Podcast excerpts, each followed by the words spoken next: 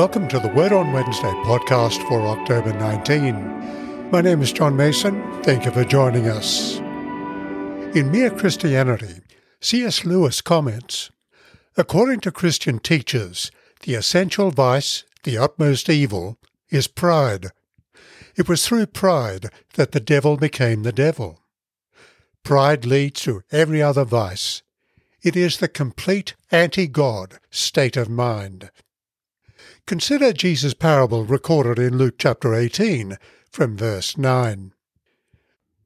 Luke chapter 18, verses 9 to 14. He also told this parable to some who trusted in themselves that they were righteous and regarded others with contempt. Two men went up to the temple to pray, one a Pharisee and the other a tax collector. The Pharisee, standing by himself, was praying thus God, I thank you that I am not like other people, thieves, rogues, adulterers, or even like this tax collector. I fast twice a week. I give a tenth of all my income. But the tax collector, standing far off, would not even look up to heaven, but was beating his breast and saying, God be merciful to me, a sinner. I tell you, this man went down to his home justified rather than the other. For all who exalt themselves will be humbled, but all who humble themselves will be exalted. In Jesus' day, the Jewish people considered tax collectors traitors and thieves. Traitors because they were employed by the Romans, thieves because they took a percentage of all taxes they collected. Yet the Pharisees at that time were regarded as exemplary, morally upright people. The context of the parable suggests that the two men had gone to the temple for either the morning or the afternoon ritual sacrifice. Yes, both offer their own prayers during the service, but it seems this was customary at the time the priest was offering the sacrificial lamb. It seems the Pharisee stood at the front of the temple, apart from the main body of the congregation, and that's consistent with the content and tone of his prayer. Reckoning he was righteous before God, he considered himself superior to everyone else. Indeed, in his self conceit, he didn't pray for the tax collector, but rather prayed so that the tax collector might hear him. God, I thank you that I'm not like other people thieves, rogues, adulterers, or even like that tax collector. He moved from what he no doubt considered to be the general sins of his fellow worshippers to a ruthless denigration of the tax collector. And he didn't stop there, but outlined his own credentials. He fasted twice a week, whereas the law required fasting only once a year, on the Day of Atonement. He gave 10% of all he earned. This, too, was beyond the law's requirements. Despite all of this, the Pharisee, Jesus tells us, had a very real problem. He had the outward form of religion, but no personal relationship with God. Jesus' story doesn't stop here. But the tax collector, standing far off, would not even look up to heaven. Standing, as was the Jewish custom, the tax collector was at the back of the temple.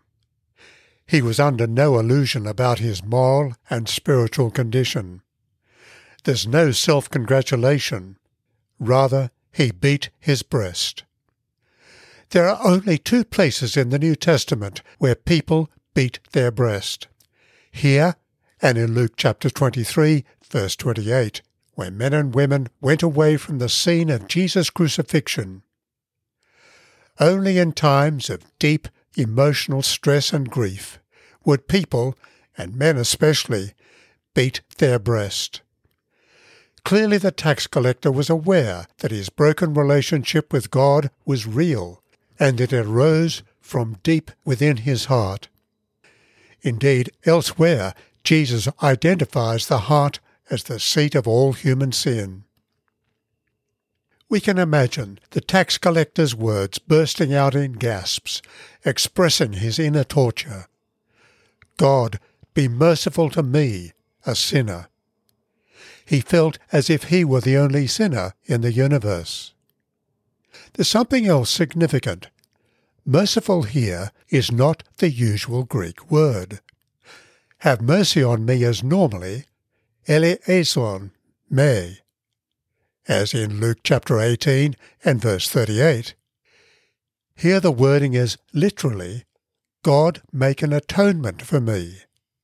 It is a reference to the sacrifice of atonement. The tax collector very specifically asks that God will turn away his just anger through a sacrifice of atonement or a propitiation, so that he might be forgiven. Unlike the Pharisee, this man knows that his only hope is to throw himself totally upon God and God's heart of mercy. Mercy is the only thing he knew he could ask for. Jesus' concluding comment is breathtaking and would have shocked his first hearers. I tell you, this man went down to his home justified rather than the other.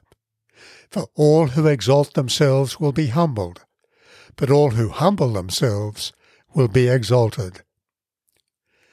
The tax collector's prayer is the kind of prayer God hears.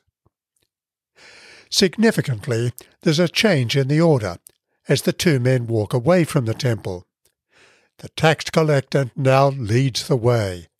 He is the one who is justified. Justify is the language of the law courts and is central to the Apostle Paul's teaching about salvation. But significantly, it's found first on the lips of Jesus. The tax collector is reckoned righteous in the same way that a judge declares or acquits an accused person of charges against them. Kenneth Bailey comments For centuries, the Church debated whether the sacraments have an automatic effect on the believer, irrespective of their spiritual state. Here, in this simple parable, we already have an answer, and the answer is no. The parable goes to the heart of our relationship with God, and this includes our attitude when we attend church. It's only when we come into God's presence honestly and with a repentant heart that God in His mercy declares us pardoned and absolved of our sins. Yet how often, when we go to church, do we leave with the same mindset with which we came? Our pride and self worship have not been challenged by the Scriptures, stirring us to confess our true state before God. The tax collector had gone to the temple that day because he knew he needed a relationship with God. He knew he was unworthy of any good thing from God. The encouraging news is that God always hears and answers the honest and humble prayers that come from our heart. It's so easy to be proud of our good works, thinking that they give us credit with God when compared with the seemingly godless lives of others. We forget it is not religion that God wants of us, but relationship. So let me pray. Almighty and everlasting God, look with mercy on our infirmities, and in all our dangers and necessities stretch out your right hand to help us and defend us. Through Jesus Christ our Lord.